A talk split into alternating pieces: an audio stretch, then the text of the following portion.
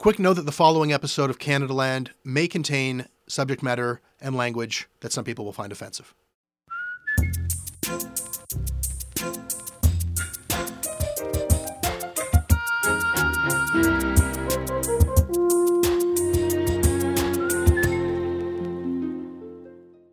I was willing to be a martyr for a cause. It is a cause in which I believe very strongly, which is a cause which involves uh, tremendous injustice, which I saw, which I felt that I could do something to alleviate.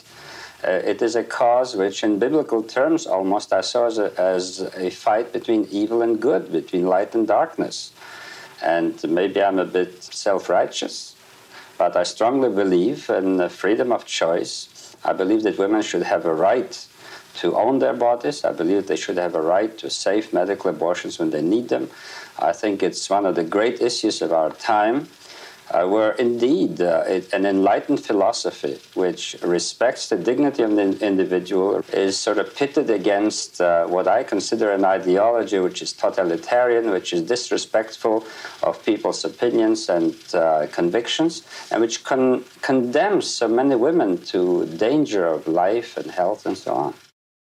That was a clip from an interview with Dr. Henry Morgentaler that aired on CBC's The National back in 1977. I'd wager most kids walking out of high school history classes in this country couldn't tell you who Morgentaler was or what his contributions were to fighting for access to abortion in this country. And probably most of us as adults remain ignorant of this too. So maybe it's time for a refresher. Morgentaler was a Polish Jew who emigrated to Canada after surviving the horrors of Auschwitz and Dachau. In Canada, during the 70s, he then went on to perform hundreds of illegal abortions, which eventually landed him in a Quebec prison for 10 months. This week, we have been hearing a lot about the prospect of Roe v. Wade being overturned by the Supreme Court in the United States, and the ripple effects that that move could have throughout that country. Well, in Canada, we don't have Roe or Wade, we have Morgentaler.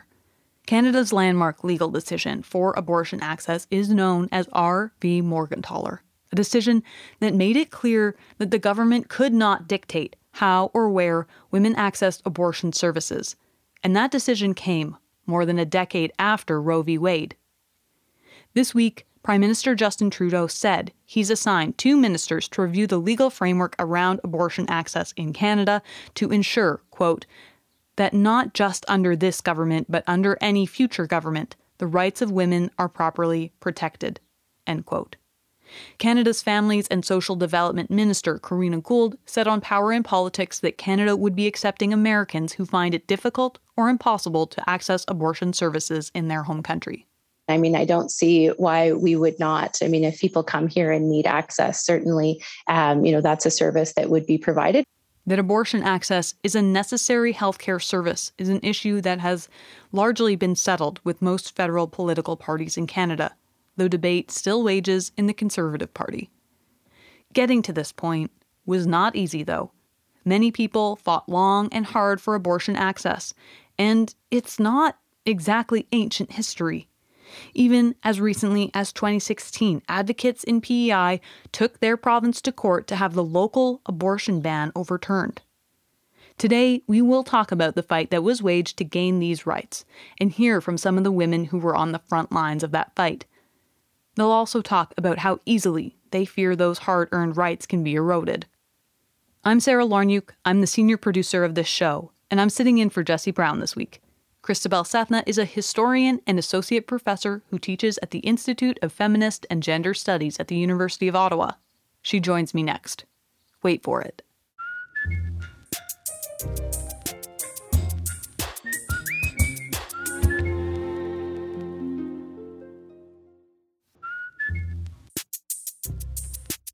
Hi, Professor Sethna. Thanks for joining me. You're very welcome. I'm happy to be here maybe we just start with your background because I find the area you study so interesting. You specifically study history of sex education, contraception, and abortion. How did you end up in that particular realm? Oh my goodness, how much time do we have? well, the whole area of reproduction fascinates me. I began with the history of sex education.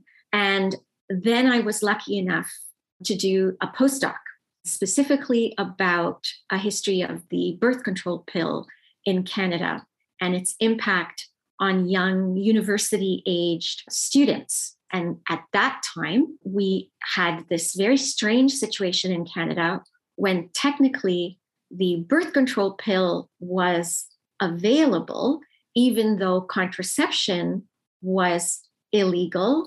Um, but doctors could prescribe the birth control pill. And it was usually prescribed to married women, not single women. So single women were left in the lurch. I started coming across accounts of university aged women who were writing about going to different cities, seeking out abortions through these underground networks, underground abortion providers in different locations in Canada.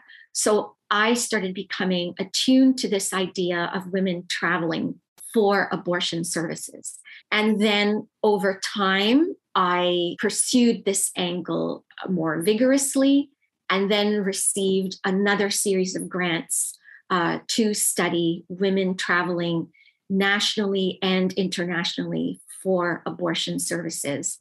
Given your expansive knowledge about the history of uh, access to abortion services, it might almost sound wild to you that like a lot of people don't even know the basics, but I wondered if you could take us back to the 60s. How did access to abortions even come about in in Canada? Abortion was illegal in Canada.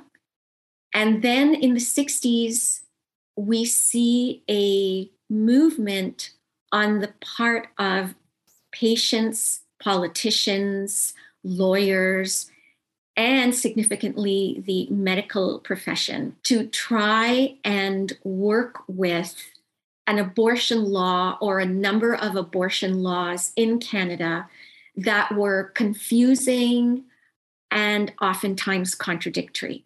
So the medical profession at the time raised concerns about the possibility that they would lose their professional status they might be uh, subjected to prison terms. So, inevitably, a new government, uh, this is the Liberal government, starts moving toward revision of the criminal code. And we see something called the Omnibus Bill. And the Omnibus Bill uh, comes into play in 1969. So, the, the sort of top three takeaways from the Omnibus Bill is that contraception is legalized and abortion is liberalized. Abortion remains within the criminal code and it's approved, it's legal, but under very restrictive conditions. And sometimes people also forget that at the same time, homosexual acts between consenting adults are now also legalized. So these are the big three there's obviously other landmarks that came down the road, but between 1969 when that happened and 1988 when the next significant step forward came, what was access like? So this new abortion law that came into play in 1969 worked like this. It meant that a woman first had to get a referral from her family doctor. And of course, not all women had family doctors. The abortion could only be done in an accredited hospital. And not all hospitals were doing abortions. In that hospital, there had to be a therapeutic abortion committee. The therapeutic abortion committee was composed of about three, four, possibly five doctors. And the only guidance in the law said that the pregnancy could be legally terminated if it posed a threat to the life or the health of the woman. But the law never disclosed or defined what life or health meant. So it was up to the therapeutic abortion committees or individuals on those abortion committees to decide what the criteria for life or health meant. And women had to go forward to plead their case. So, can you imagine the confusion and the length of time this would have taken? So, very few women could go through this therapeutic abortion committee and come out the other side with a safe abortion in a timely fashion. Well, and then one of the obvious people to bring up here is Henry Morgentaler and the role he played. I wondered if you could explain a bit about how he was responsible for pushing boundaries at that time. Well, Henry Morgentaler is an absolutely fascinating figure. He was a Holocaust survivor. He eventually became a doctor uh, with a practice in Montreal. And then he began providing women with abortions in a way that broke the 1969 law, because the 1969 law was very clear that illegal abortion could only be conducted in a hospital and in, in an accredited hospital. So, by operating on women and providing them with abortions in his Montreal clinic, he was breaking the law because the woman was not going through these required legal steps. As a result of his work, he was arrested, he went to trial, he went to jail, and eventually these court cases made their way to the Supreme Court of Canada. In January 1988, the 1969 law was struck down saying that it was unworkable in a decision that's known as R.V. Morgentaler.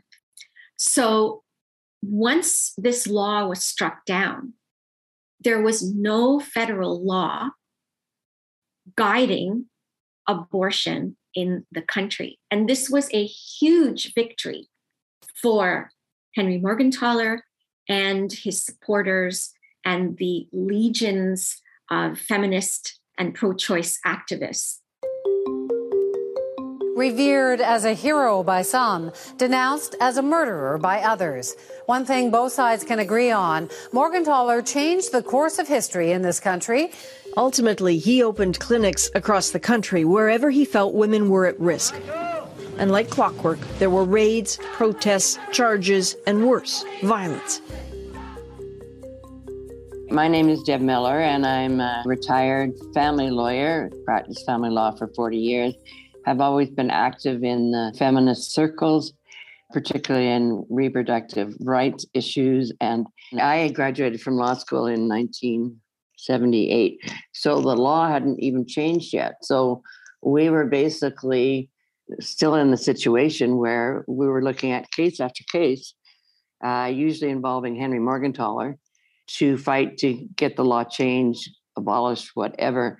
And so we became quite friendly with Henry Morgentaler, who is, you know, was my personal hero. And our problem in Alberta was that although it wasn't illegal, we had no access because there was a therapeutic abortion committee comprised of three men usually and they were six or seven weeks behind you had to get approved within eight weeks. So anyway, as, as I'm fond of saying, you had to basically book your appointment with the therapeutic abortion committee before you even screwed anyone. So the access was the problem. And so one day we were just, our group was sitting around and somebody said, well, you know, our problem is access. So we walked across the street to my office and we actually phoned Henry Morgentaler in Montreal and he answered the law had already changed. It, it was after 1988, and he uh, basically then was on a crusade to open up abortion clinics across the country. And we said, "Here's our problem," and he said, "Build it, and I will come." and you know that was the start of it.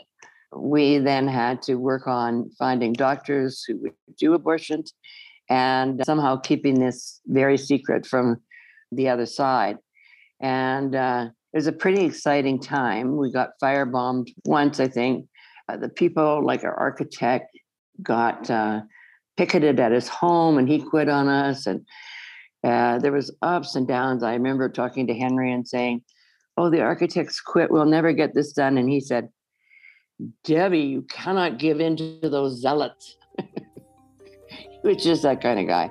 Uh, and so the day of the clinic opening was really, really exciting. I think you had every feminist in, in Edmonton involved. Uh, we used their spouses and partners to form a phalanx of people to get women into the clinic. So it was pretty darn exciting time.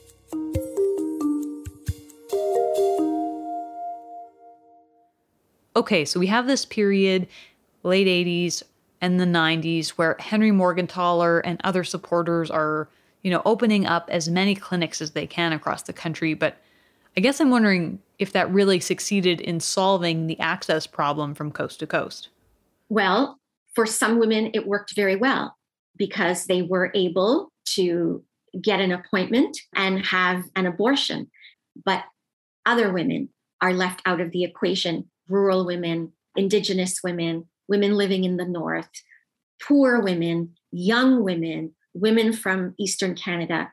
They're still having a hard time, and it's difficult for them to get the funding to travel. So, what ended up happening in the study that Dr. Marion Doull and I did is that we found that the younger the woman was and the poorer the woman was, the further she had to travel. So, although the court in 1988 recognized that travel was a major burden for women to subsume, we see that same factor at play post 1988 some of your your research um, really pointed out the disparity in access for for people of lower socioeconomic standing. At, at the very least, um, sixty um, percent of women who responded made less than thirty thousand dollars a year. Uh, Twenty three point eight percent made less than ten thousand dollars per year, and nine point seven were receiving social assistance. What does that tell you about who's accessing abortion services? Well, definitely it is marginalized women and younger women and poorer women. And what we can see from the statistics is that it could also be a function of their youth.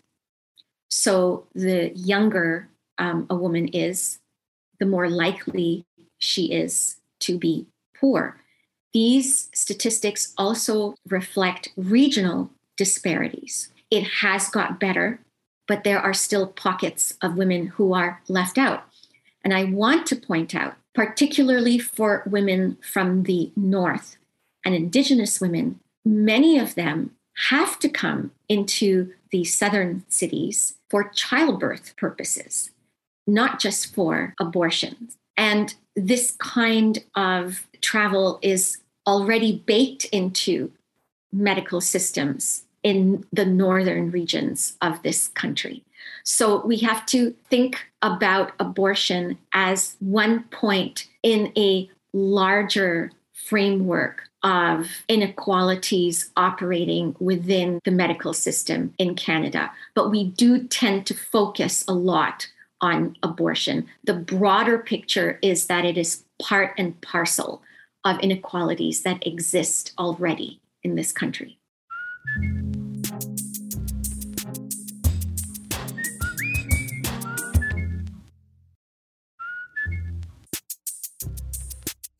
My name is Colleen MacQuarrie. I'm a professor of psychology at the University of Prince Edward Island, and I've been an abortion activist for most of my reproductive life. In relation to abortion access in Canada, Prince Edward Island was unique for a number of decades in the sense that when the abortion ruling came in, the Morgentaler ruling in 1988, that was basically meant to allow better access across Canada. PEI doubled down and declares ours a province that would be free of abortion. And so for 30 years, we had a, a, network here where we helped women to get off the island to access safer abortion services. In 2010, we undertook a community based collaborative action research project documenting the harm that 30 years of an abortion ban had done to us and our communities. And so, what was heart wrenching, even to us activists, it was just the deep level of emotional and physical harm. Every single participant in our project talked about how before they even tried to access local service, which they knew was non-existent but they were hoping that they could somehow try to self-induce an abortion we were overwhelmed with the reach of that project within three days we had uh, more than 600 shares in more than 11 nations and we started to get a sense sorry i get emotional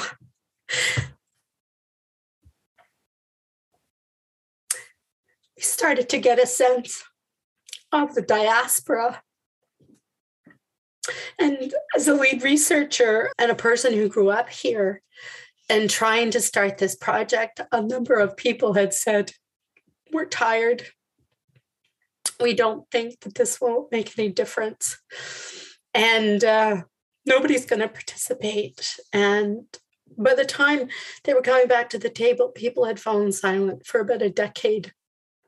And so this project was one of the first sort of steps on the path to reclaiming abortion access.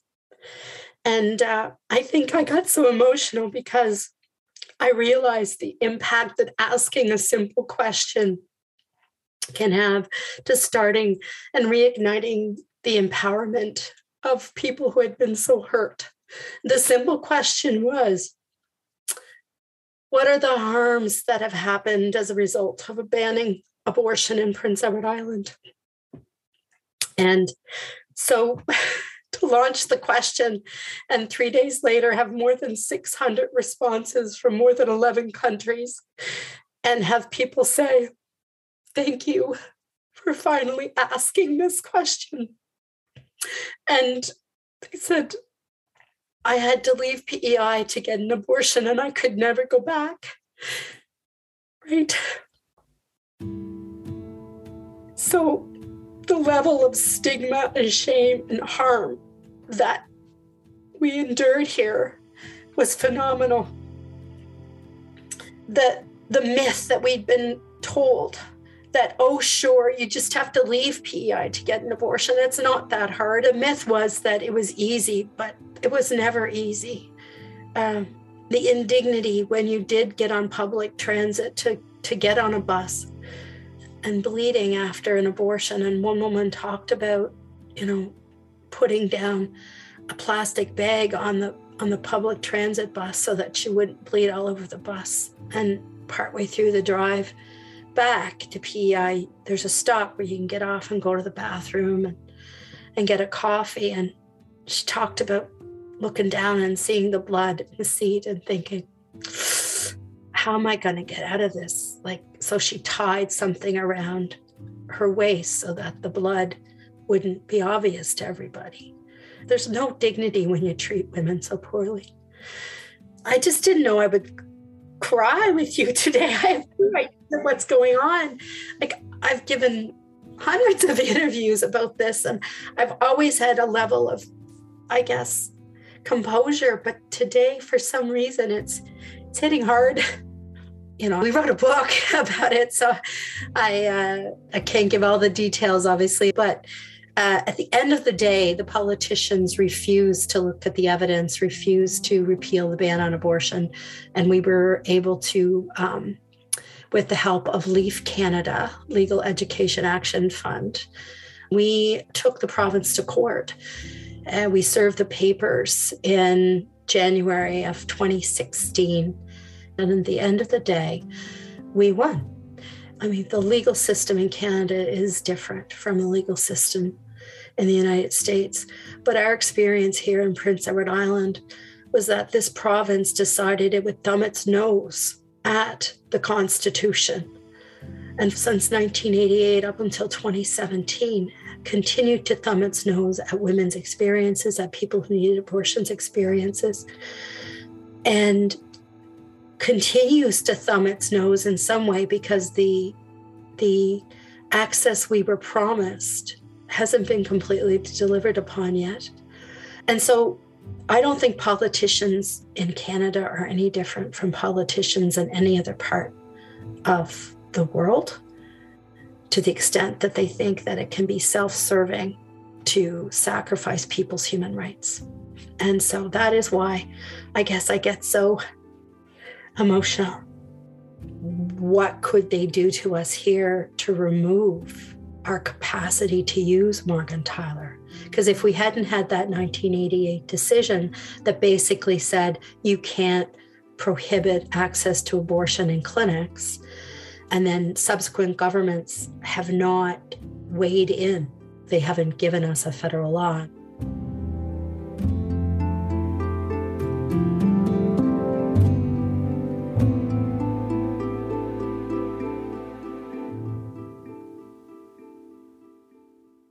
How does racial inequality fit in with that access and that need to travel? Pregnancy, abortion, contraception, sterilization, they've all been shot through throughout history with inequality and particularly class and racial inequality. We know that historically the eugenics movement targeted you know the differently abled or or the disabled immigrants indigenous and poor. So these were the othered in our society. So we need to start paying attention to solving the problem of racial inequality and economic inequality alongside ensuring that abortion access is on the agenda for this country. Yeah, it would be a real mistake to say that abortion is just about abortion, right? It's it's about one piece of a, a very large and complicated puzzle. And there's also another factor that that we are increasingly taking into consideration, and that is the needs of trans individuals right and the trans mm-hmm. population mm-hmm. and their reproductive needs right and uh, one of my phd students is doing wonderful work on egg freezing and the kind of family formation trans health needs are different health needs mm-hmm. and that's also becoming increasingly part of the framework of reproductive justice Okay, and the other landmark that I found astonishing took so long in Canada was the approval of Okay, uh, mifegymiso. Am I saying that right? Even I have trouble saying this this word, and this is why most people say Miffy. Okay, Miffy then. Anyway, the the pill that essentially allows someone to gain access to an abortion through pills that you can pick up at a at a pharmacy. And Canada was the last industrialized country to approve this medication's use. And that didn't happen until 2015, whereas in the States it was approved in 2000. Do you have any insight about why that moved so slowly here? I wish I could tell you. This is a research project in the making. We can assume that there was bureaucracy involved. When the 1988 law was struck down by the Supreme Court in Canada, we see a growth in anti abortion activism. So that is a major player in what's happening in the 1990s and the 2000s. Another way of looking at it, the much more cynical way of looking at it, is that our history shows that the medical profession wants to maintain control over women's bodies. That is the cynical I- interpretation. And it is borne out historically. I spoke with Colleen MacQuarrie and a number of other women and I I heard kind of repeatedly, especially after the the leaked decision came out, that they're just exhausted. Like these women who have fought for this access are just exhausted. I, I wondered what you hear in your research from people who work in this area about like just like the like it just never ends right like you you take this step forward and then like you end up fighting the same fight again or you fight it somewhere else or what do you hear from people? Has there been progress? Absolutely, yes. On the other hand, is there backlash? Yes. I want to remind everyone that after the 1988 decision, anti abortion activism increased to the point of targeted assassinations. Three doctors were shot at, not killed, but they were shot at Morgentaler was attacked by a man with a, a pair of garden shears in the United States. Doctors were shot and killed, and clinics were firebombed. I did hear that from the woman who started the one in Edmonton. She said it was firebombed. And Yes. It's just like, wow. Yes. Okay. That that's actually putting your your life on the line to offer these services. Exactly. So the triumphalism around the striking down of the 1988 abortion law in Canada has to be tempered with everything that happened next. And it is extremely foolish to believe, and I can say this as a historian who takes the long view, it is extremely foolish to believe that for every step forward, we don't take 10 steps backward. And part of the reason why we're seeing this inequality because there's progress in some directions, but then a backward slide in others. My name is Autumn Reinhardt Simpson, and I am the founder of the Alberta Abortion Access Network, where I train uh, what are known as abortion doulas in common parlance. We're abortion support workers who help clients access reproductive health care and advocate for them. A lot of people don't realize it, but Canada has a lot of the same access problems uh, back in my home country, the United States, uh, where I first began this work. I think Canadians are very shocked by this leaked memo and this idea of Roe being undermined. However, in the States, for a lot of us that have been doing this work for a long time, we've been expecting this for about the last 20 years. Anytime you have something that is considered constitutionally protected or a Supreme Court affirmed right, a group that opposes it cannot just come out and try to erase that right. So what they do is they chip away at it very slowly. And so that's what happened is ever since Roe v. Wade was enshrined in 1973, there have been groups coming out and slowly chipping away at this access.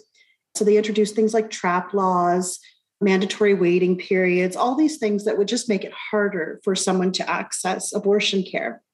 And what I like to say to Canadians is that you really can't be too complacent about it, even up here. Even in Alberta, here in about uh, 2018, we had this private members bill that was meant to expand the conscience clause so that not only would they be protected from um, you know having to perform an abortion but that the doctor who objected would not actually have to refer either which we already know in practice is exactly what's happening but it's another way to sort of uh, take something that is considered an enshrined right and just make it impossible to access.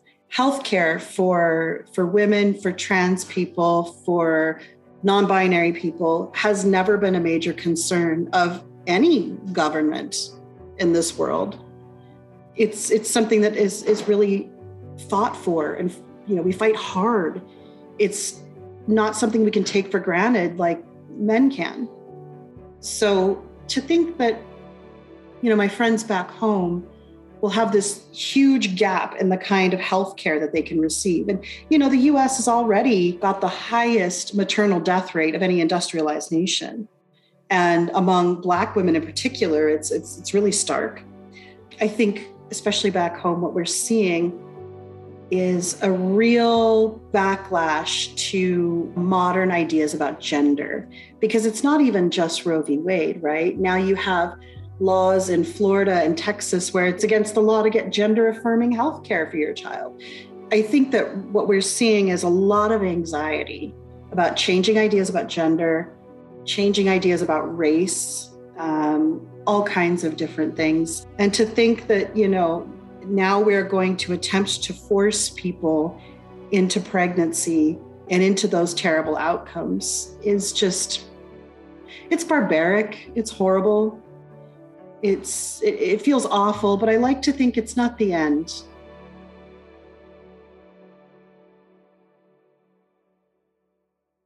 You looked at not only the long thread of this history but also like the global thread of this history in a book that you edited that takes into account the rollback of abortion laws, not only in the United States that this plays into, but also in, in Poland, in PEI. So I wondered if you could talk about what you're seeing in a more global sense. What is the long thread on abortion access globally?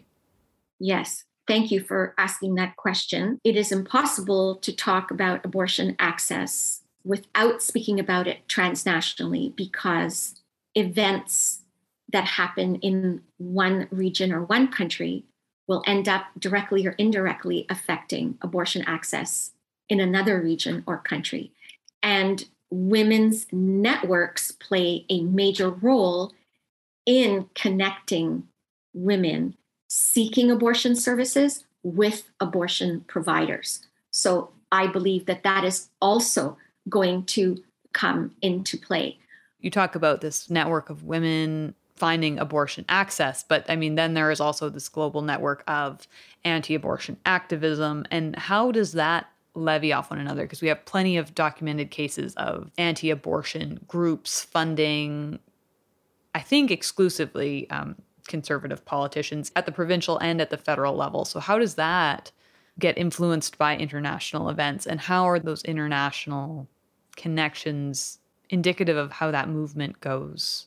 Just as pro choice activists have international connections and, uh, in many cases, funding, so too does the anti abortion lobby. There is among the anti abortion lobby a tendency now to disregard its earlier history of violence and promote itself as a lobby that is securing women's health and securing the health of the fetus. And one of the ways in which the anti abortion lobby can work is by passing personhood laws or constructing other laws that imply in some way, like inheritance laws, for example, or uh, violence against a woman who is pregnant, constructing laws in a certain way that will offer personhood protections to the fetus. We focus solely on the issue of abortion to our peril. Um, we need to take into consideration that those who are anti abortion are often against many other advancements. And one of those advancements is gay rights. So there is some speculation that I'm seeing already that if the US Supreme Court does indeed strike down Roe versus Wade, then what's next? Well, and maybe even to make it specific, I mean, I, I reported from Poland, and Poland has obviously had a lot of rollbacks of abortion access and also at the same time access or, or, or, safety even of LGBTQ people is very much in question. They'd spread during the last election campaign stickers in a right wing magazine that said, like, no gay people are allowed here and you could put these stickers up in your store and in your house and stuff so like the line there was very clear and i wondered is that something commonly seen, like that those two are tied. Poland is actually a fascinating example of backsliding in an era in which Poland supposedly became a democratic country. After 1989, when you saw the fall of the Berlin Wall, one of the very first things that the new Polish government puts on the table is restricting abortion. So one of my sort of pet theories is that the rise of the, the sort of the strong man who rules a country, somebody like Donald Trump or Viktor Orban in Hungary, what's happening in Poland right now, in, in the Philippines as well, in Belarus and Putin. This is happening in many parts of the world. That when we see this strongman kind of government, we're seeing a machismo, toxic masculinity at work at the highest levels of governments. It's a fascistic kind of government that ensures a very clear divide between men and women and the roles of men and women. So, something like abortion and LGBTQ rights would not be tolerated in this kind of society because abortion means a rejection of maternity. And maternity is often seen as the foundational piece for a woman. And heterosexuality is a foundational piece. Right. It threatens everything that they've they've built that way. Yes, it threatens the foundation of the society that they want to create. And then mix into the situation the role of Christianity, whether it's evangelical Christianity or whether it's Christian fundamentalism or very strong Catholic focus. This is all fueling this strongman framework. My last question is we started off by talking about Henry Morgentaler. We heard from different abortion activists throughout the episode. What is the importance of remembering and understanding the history of abortion access now? To me, the lesson is very simple.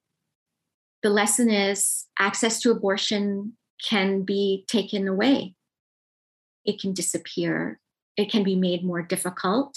And so we have to pay attention to these stealth moves that threaten abortion services. And we also have to improve access to abortion services within a reproductive justice framework. Thank you so much for your time today. I really appreciate it.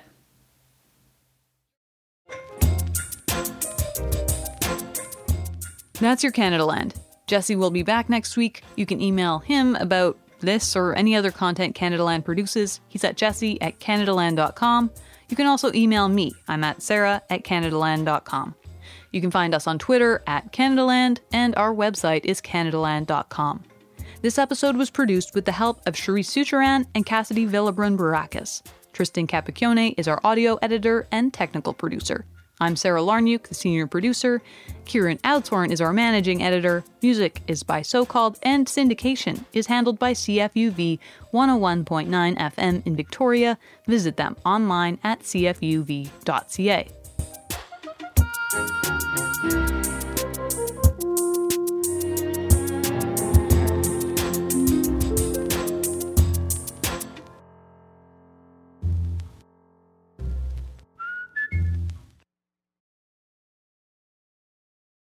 Hi there. You just heard Canadaland, the show where I'm typically joined by a different guest each week for a long feature interview. What you're going to hear next is Canadaland Shortcuts, a topical news show where I'm joined by a different co host each week and we talk about the media's coverage of various stories in the news right now. Wait for it.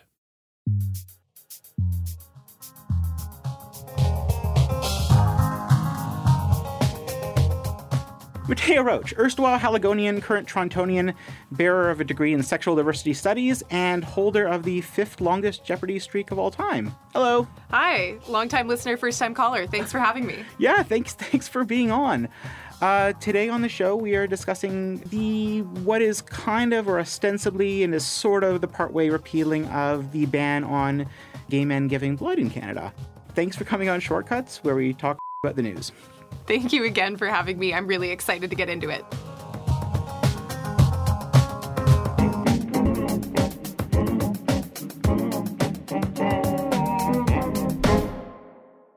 Years in the making, the end of the blood ban.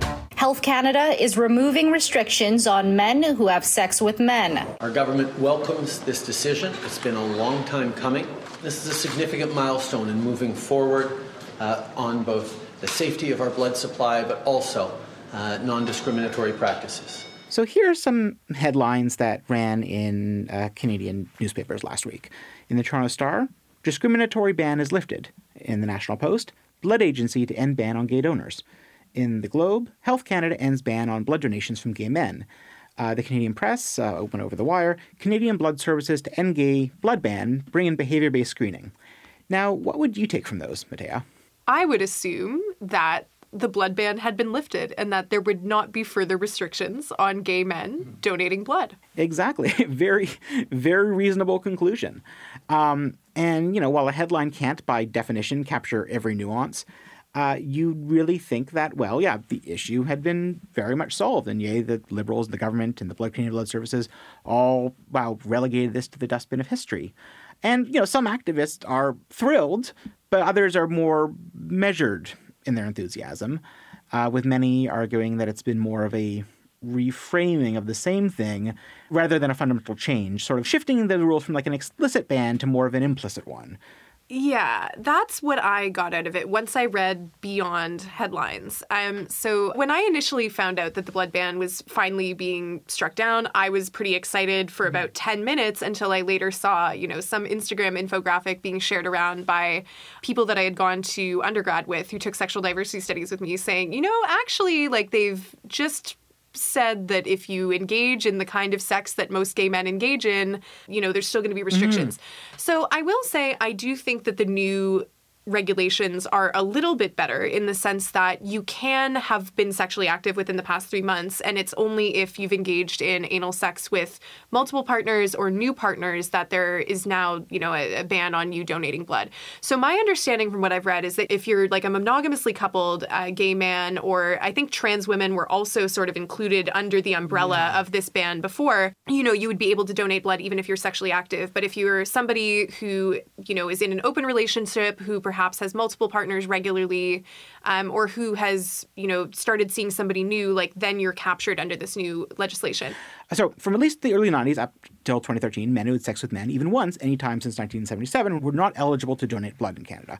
In 2013, that changed to men who had not had sex with men in the previous five years. In 2016, that period went down to one year, and in 2019, that went down to three months. Starting in the next few months, That'll change to asking all donors, regardless of gender or sexual orientation, if they've had new or multiple sexual partners in the last three months. If they say yes to either, they would be asked if they had anal sex with any of these partners. If they have, they'll be required to wait three months from when they last had anal sex to donate. That will be the case in most of Canada, starting this likely this fall. In Quebec, it, will take a little bit longer because they have, for, for reasons, for historical reasons that are actually probably very interesting, but which I didn't dive into. They have their own parallel blood agency so anyway, this is better, yeah, but it's but it's some way shifting the framework from an explicit ban to an implicit ban. It's been really tricky to find good reporting or good stories that really dive into this in the past week. Yeah, I think Xtra, as they often do, mm-hmm. you know, did have some good reporting. And, uh, you know, mm-hmm. the article that they released, I think it was like Dale Smith's article. Yeah. That one I thought did a good job of explaining how this change is going to affect different groups of people and what is materially different from before. But I think that a lot of the reporting that I saw mm-hmm. was very celebratory and I would say unduly so. What it mm. reminded me of, and I guess reminded is a weird word because it's not like I was around when this happened. Do you remember like three years ago? The federal government started rolling out a bunch of uh, sort of commemorative content about the 50th anniversary of the decriminalization yes. of uh, gay sex, basically. And the thing of it is, is that if you look at scholarships surrounding the decriminalization, um, in 1969 mm-hmm. of gay sex, like what you'll find is that if anything, actually arrests of men having sex with men increased after the decriminalization because what happened was police cracked down on any sort of activity that did not fit within the relatively narrow parameters uh, that were laid out in law, right? So, you know, the Toronto bathhouse raids, mm-hmm. right? That certainly happened after May 1969. That was a case of men being criminalized for having sex with men. Uh, so the notion that it, you know, was somehow okay to be gay after 1969 mm-hmm. all of a sudden is like not really grounded in, in historical fact. You know, this pat on the back of aren't we so good that we finally removed the blood ban? Uh, mm-hmm. without really delving into specifics about what that looks like and to what extent it's materially different from the existing, uh, you know, policy. Eh, I feel like the government does this with yeah. gay issues a lot, and I think that the media sometimes just goes along for the ride without really delving into the issues in greater depth. Yeah, I mean, absolutely. I mean, liberals are excellent at symbolism. They're excellent at getting the narrative they want. They're excellent at getting the headlines they want. And very few people are equipped to really pick out the nuances and discuss the ways in which, yes, a thing might technically be true, but in all these other ways, there are still laws that criminalize this that are still on the books. Gay Men's Sexual Health Alliance, it's had at least the best written thing I saw. It's a long Twitter thread. I believe it also appeared in some form as an Instagram story. Yeah, it's a bit of it, just beyond the headlines. It looks like there will be very little impact for gay men. Queer community members have been fighting for the repeal of this policy for over 15 years, so it is understandable that people would be excited about this news. While this announcement can be seen as moving in the right direction, the policy change itself is very minor. We can acknowledge the move, but cannot call it a repeal of the gay blood ban. It is merely a modification of the existing policy. After all, technically, gay men could have always donated blood if we had never had sex with another man. By calling anal sex a high risk behavior, Health Canada and Blood Services are maintaining that a single instance of anal sex, even with the condom use and PrEP use, PrEP being the preventative medication on HIV, carries a greater risk to the blood supply than hundreds of or thousands of instances of vaginal sex in the same period. You know, even if you're a gay person who maybe is just not in circles where these sorts of things are being discussed in depth, I think that it, the news might not trickle down to you until such time that maybe you actually go to donate blood and you get hit with this questionnaire uh, mm-hmm. that's basically asking, uh, as it was put in a TikTok. I saw a t- TikTok from uh, Eve Parker Finley the other day where she was joking, you know, now they're not asking, you know, have you had sex with men or are you gay? It's like, do you do butt stuff? Is now basically the questionnaire yeah. Uh, that's being asked, right? Um, when was your last relationship? Define um, relationship. Okay, so long time. Um, any butt stuff? What? Yeah, any butt stuff? I thought these questions weren't in here anymore. No, the old question was, are you gay? Now it's do you do any butt stuff? This still feels a little icky to me. Um, you know, maybe you're not going to find out until you actually go and try and donate blood and come up against this policy. So I think it's like a big failure of communications uh, and I can see why the liberals might want for there to be that failure mm. of communications because if people don't understand that it's actually a relatively small step forward, uh, it looks a lot better for them my problem with this is like as you mentioned i just am not really buying um, the logic that's being put forward by cbs of well you know, it doesn't really matter if somebody used a condom or not because people's recall is not that good of whether or not they used mm-hmm. one. Or, well, what if there's improper use? And the thing is, is that they're not even asking people who are engaging in vaginal or oral sex mm-hmm. whether they're using protection or what they're doing. But even if they were, right, like we accept that there's improper use there and mm-hmm. that's a risk that we deem to be acceptable. So I understand that there is higher risk of HIV transmission with anal sex. Mm-hmm. But given the fact that the blood is being tested and given the fact mm-hmm. that there is you know some amount of risk that we accept whenever we're accepting donations into the blood supply. To me it seems as though keeping this restriction is really just a vestige of i think homophobia and uh, specifically like hiv related yeah. stigma towards gay men. Yeah they test all blood for hiv there's also always a possibility that some could get through because there's a short window in which it's not detectable. They estimate that this change would increase the risk from 1 per 25.9 million donations to 1 per 20.7 million donations, a difference which they describe as being in reality not meaningful or significant. The fractions we're talking about are so wildly small. I see a couple of problems uh, with you know the the new rules that are going to come into force. One is that I think just the questions that are going to be asked are, if anything, like perhaps more invasive than the ones before. Mm-hmm. Uh, you know, given that they're asking about very specific sex acts, and they're going to be asking that not just to gay men, but they're going to be expanding who they ask those questions to to a number of different people. And given that Canadian Blood Services already has such difficulty getting enough people to donate blood uh, so that they have the supply that they they need in order to serve Canadians. Like, I don't know that asking more invasive questions that are possibly going to dissuade people from donating blood just because it's uncomfortable. And like, I'm not sure how employees are going to be trained on like how to ask these things sensitively. I just don't see any real evidence that I've heard that it, you know, that's the mm-hmm. threshold past which we can't liberalize things any further when it comes to blood donation. Yeah, I mean, we have, I mean, there's slightly bit of insight of how they see it thanks to Justin Ling, who wrote a thing for Vice but a year and a half ago, got some stuff for Freedom of Information. It's largely confirms what we kind of suspected, but basically, at the time, they were worried that switching to gender neutral behavior based screening, as they have, would result in an excessive loss of currently donating safe donors if all donors are subject to the same set of questions and criteria. Uh, he also found that they had caught uh, 24 cases of HIV positive blood that they, they found those that had been screened out, and then they followed up to try to figure out where the screening at earlier stages had failed. Of the 11 who responded, one was HIV positive and clearly ineligible. One donor had a single same sex encounter, which he'd forgotten and not have been the source of his contracting the virus, and another donor had an HIV positive partner. Five of those HIV positive donors, however, did not acknowledge any risk, while three heterosexual donors reported multiple sexual partners but were not eligible to donate they didn't do a good job screening for uh, hepatitis C or HIV in the mid 80s. They brought in testing too late. And a lot of people who receive blood transfusions, uh, many of whom are hemophiliacs, or maybe a large portion of hemophiliacs, uh, contracted HIV and AIDS and Hep C. And so a lot of the policies we've seen since have sort of come out of that in a fear of like, you know, basically erring very much erring on the side of caution, which I guess also kind of makes sense when you're talking about blood transfusions. Yeah, I guess how to manage that. And so with hence coming up with this blanket ban that's gradually been whittled away and now still has these strange what I guess now is a vestige mm-hmm. of that, which is still problematic even if it's no longer explicitly discriminatory.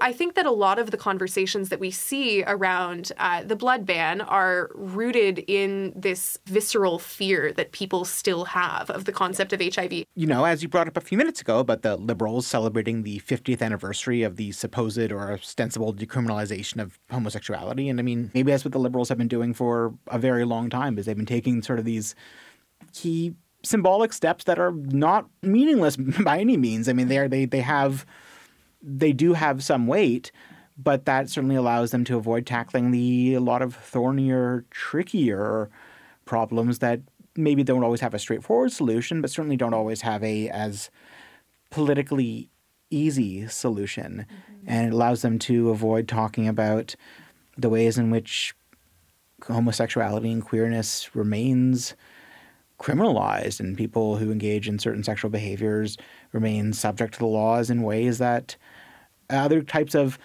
sexual behaviors that are otherwise legal uh, and consenting sexual behaviors don't. It's been a very proud tradition, I think, of the Liberal government to make these sort of small advances, whether it comes to women's rights, whether it comes to uh, expansion of rights for queer and trans people, and to celebrate those small advances while perhaps ignoring, as you said, those thornier issues and glossing over the ways in which those rights are still really limited. It's hard to make a heritage moment out of a half measure, but they kind of they've kind of succeeded. They try really hard. They've been working really hard at it.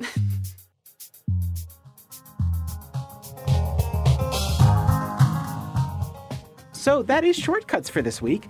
Uh, thank you so much for joining me, Mattea. Thank you so much for having me. It was nice to get to talk about something that was not me being on television. Yes. we are on Twitter at Canadaland. You can email Jesse, the usual host of the show, at jesse at canadaland.com, or if you really like, you can email me at jonathan at canadaland.com. You can find me on Twitter at Goldsbie, or you can also listen to me on the Wag the Doug podcast, which is our Ontario politics podcast I co host with Alvin Smith. We're going weekly for the duration of the Ontario election, with our first of these weekly episodes coming out on Friday. Mattea, where can people find you? People can find me on Yes TV tonight at I believe 7:30 p.m. Eastern. They can also find me on Twitter at Mattea Roach. That's M A T T E A R O A C H. If you want to read updates about my time on Jeopardy and occasional other stuff from me. This episode is produced by Aviva Lazard, with additional production by Tristan Capacchione. Our managing editor is Kieran Oudshoorn, and our theme music is by So Called. Syndication is by CFUV 101.9 FM in Victoria. Visit them online at cfuv.ca.